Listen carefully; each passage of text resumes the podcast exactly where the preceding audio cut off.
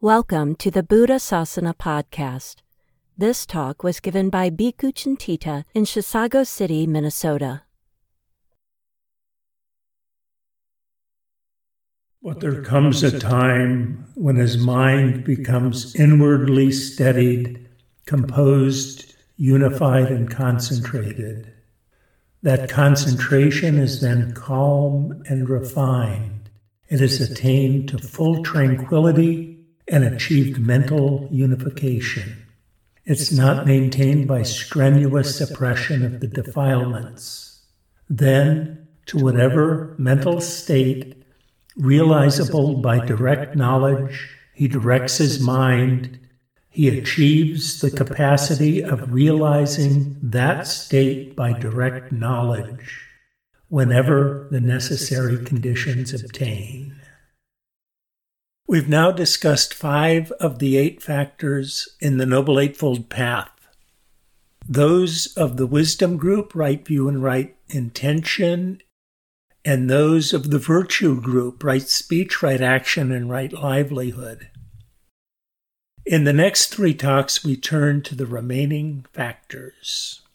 The final three steps of the Noble Eightfold Path constitute the concentration or cultivation group.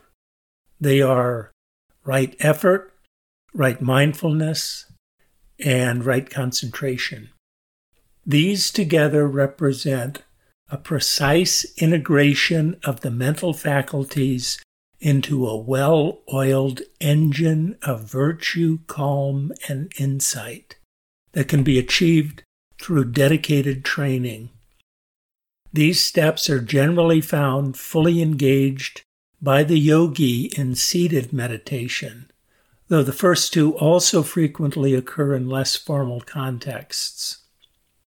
Their role in producing insight is highlighted in their inclusion in the five faculties or five strengths listed by the Buddha among the factors that lead to awakening. The factors are faith or trust, energy, mindfulness, concentration, and wisdom.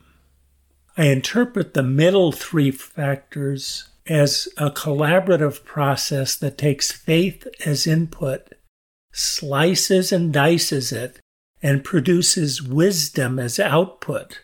For we accept views provisionally as right view then, through the practice of effort, mindfulness, and concentration, we come to verify those views in our own experience as higher wisdom. Right effort. Right effort is the workhorse of our practice. It continually encourages wholesome or skillful thoughts and discourages unwholesome or unskillful.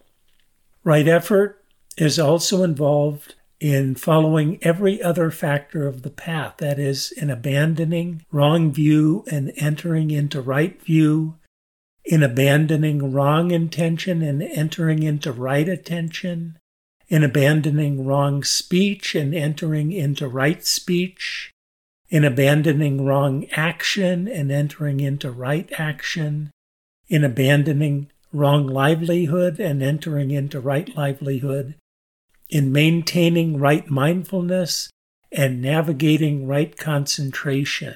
For the normative duality between unskillful and skillful is largely equivalent to that of right or wrong, as in right view, wrong view, etc.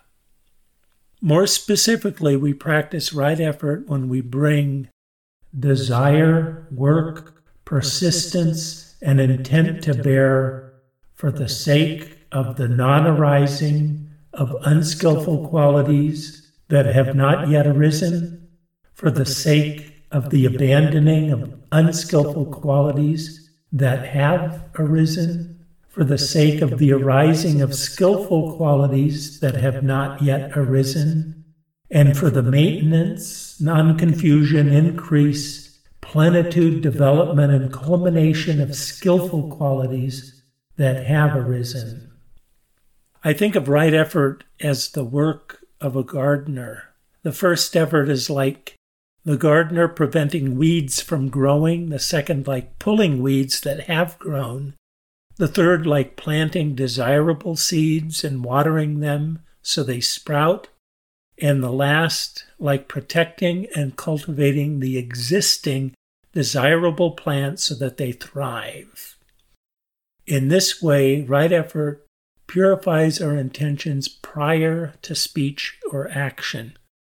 Right effort provides the energy of practice. Every time there is resistance to right anything, then right effort is called for. If it's time to meditate and we're just too lazy, laziness is to be weeded out and ardency needs to be watered. If we're ready to flirt with our neighbor's husband, sensual passion is to be weeded, contentment with our own hapless husband watered. Often the effort required is enormous. We may be dealing with ingrained habits or natural instinctive behaviors.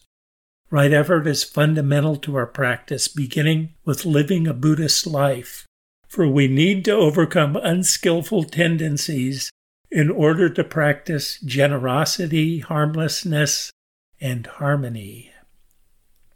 A variety of techniques are provided in the discourses for performing right effort. For instance, Suppose an unskillful thought arises, then we can replace it with a different skillful thought, like getting rid of a coarse peg with a fine one, or consider the downside of unskillful thoughts, which will make us disgusted as if by a carcass hung around our neck, or empty the mind like shutting the eyes, or step backward to the origin of unskillful thought, like walking slowly instead of fast, or standing instead of walking slowly.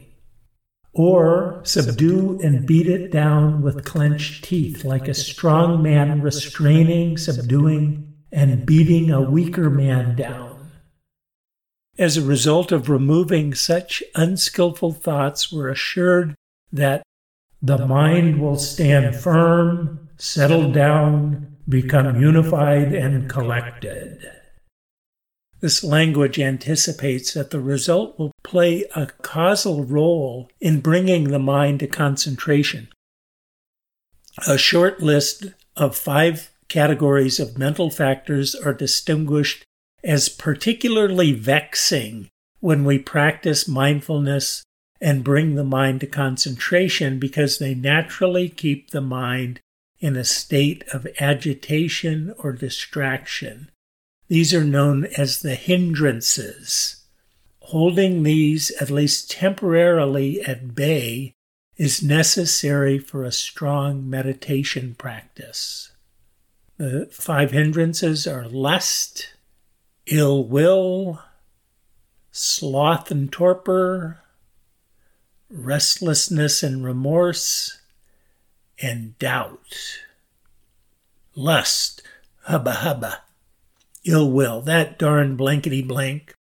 Sloth and torpor, zzz. Restlessness and remorse. If only I had, I know I'll doubt. What do I think I'm doing here anyway?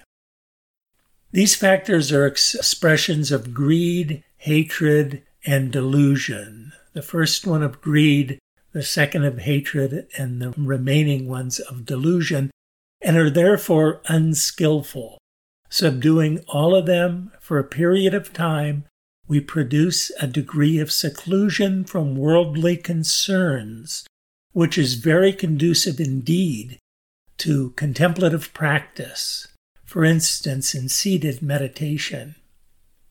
Notice that they are unskillful factors that trouble us, that prevent the mind from settling.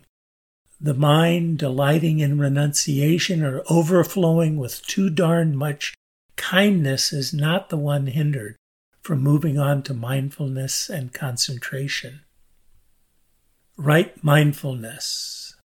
Mindfulness is the conventional translation of the Pali word sati, a derivation of a root meaning memory. And what is the faculty of mindfulness? There is the case where a monk, a disciple of the noble ones, is mindful, highly meticulous, remembering and able to call to mind even things that were done and said long ago. In the context of Buddhist practice, it's to keep the Dhamma in mind or to recall the Dhamma to mind to meet present conditions appropriately. For instance, it reminds us to apply precepts, to recognize our skillful and unskillful thoughts, to guard the sense faculties at the right time, in fact, it is similarly implicated in the practice of each of the other factors of the Noble Eightfold Path. It also brings the Four Noble Truths to mind as we investigate craving and sufferings in our own experience. Since keeping in mind serves primarily to evaluate present experience, this function requires that we be highly cognizant of present conditions. This is certainly why mindfulness is commonly understood as being in the moment. Right mindfulness is often defined more specifically as attending to mindfulness, satipatthana, often foundations of mindfulness or establishment of mindfulness, an exercise of observation or contemplation in a specific way that involves several cooperating factors. In this practice, the Buddha recommends attending to any one of four general topic areas of contemplation, the first and last of which are further elaborated into subtopics. Contemplation of these topics promotes insight into the nature of experience, thereby turning right view into seeing things as they are. This is the standard passage that introduces the Satipatthana Suttas. And what, monks, is right mindfulness? Herein, a monk dwells contemplating the body in the body, ardent, clearly comprehending, and mindful, having put away covetousness and grief concerning the world. He dwells contemplating feelings and feelings, ardent, clearly comprehending and mindful, having put away covetousness and grief concerning the world. He dwells contemplating states of mind in states of mind, ardent, clearly comprehending and mindful, having put away covetousness and grief concerning the world he dwells contemplating phenomena in phenomena, ardent, clearly comprehending and mindful, having put away covetousness and grief concerning the world. Right mindfulness thereby begins by choosing a topic of contemplation within one of the four categories of body, feelings, mind states, and phenomena. In practicing mindfulness of body, for instance, we might attend to bodily postures and movement, or attend to the breath, or attend to the decay of a body at death. In mindfulness of feeling, we attend to what pleases us and what irks us, but not to complex emotional states. Most typically, bodily sensations of comfort and discomfort. In mindfulness of mind, we attend to the present general quality of mind, for instance, whether it's calm or agitated, sharp or dull, etc. The last category, phenomena, is the most broad and targets individual experiential factors specifically elucidated in the teaching of Dhamma, such as the five hindrances that we just discussed under right effort or the relationship of craving to suffering as described in the Four Noble Truths. The summation of wisdom entails insight into all the factors of right view, so mindfulness of phenomena should be taken very broadly indeed. In each case, we try to stay on task as we attend to our topic. What are the various factors we bring to our mindfulness in the passage above? Contemplating the body in the body, contemplating feelings and feelings, etc., is to see directly without conceptual proliferation the object directly as it presents itself without wrapping ideas or preconditions around it. Ardent is the energy we commonly associate with mindfulness. Clearly comprehending suggests a degree of investigation or evaluation, but minimally conceptual as we perceive the rising and falling of objects in our experience, letting them speak to us. This is, in fact, the locus of insight where intuitive wisdom develops. Mindful here means keeping the Dhamma in mind, as discussed. Here it serves to support the process of investigation and therefore specifically to track the current topic of investigation. Finally, putting away covetousness and grief concerning the world is suggestive of holding the hindrances at bay, therefore attaining a degree of mental seclusion conducive to contemplative practice, as described under right effort earlier. Although mindfulness is something we can carry around all day, the attending of mindfulness is best practiced as we sit on the cushion. It's important to understand that what we practice and cultivate here is not any old mindfulness, but right mindfulness. Just as we practice and cultivate not any old view, but right view. And just as we practice and cultivate not any old action, but right action. Mindfulness is something we all have to some extent, usually to a widely varying extent, and it's generally there when we most need it. And it's even systematically trained in certain professions and in other contexts. It's there when a sniper is pulling the trigger that will neutralize what has some indications of being a possible enemy combatant. It is there when a cat burglar removes the famous gemstone with an adeptness that avoids setting off the alarm system. But this is not right mindfulness. Right mindfulness is the mindfulness that is implicated in every other path factor.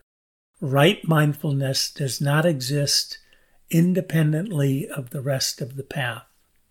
First, establish yourself in the starting point of wholesome states, that is, in purified moral discipline and right view.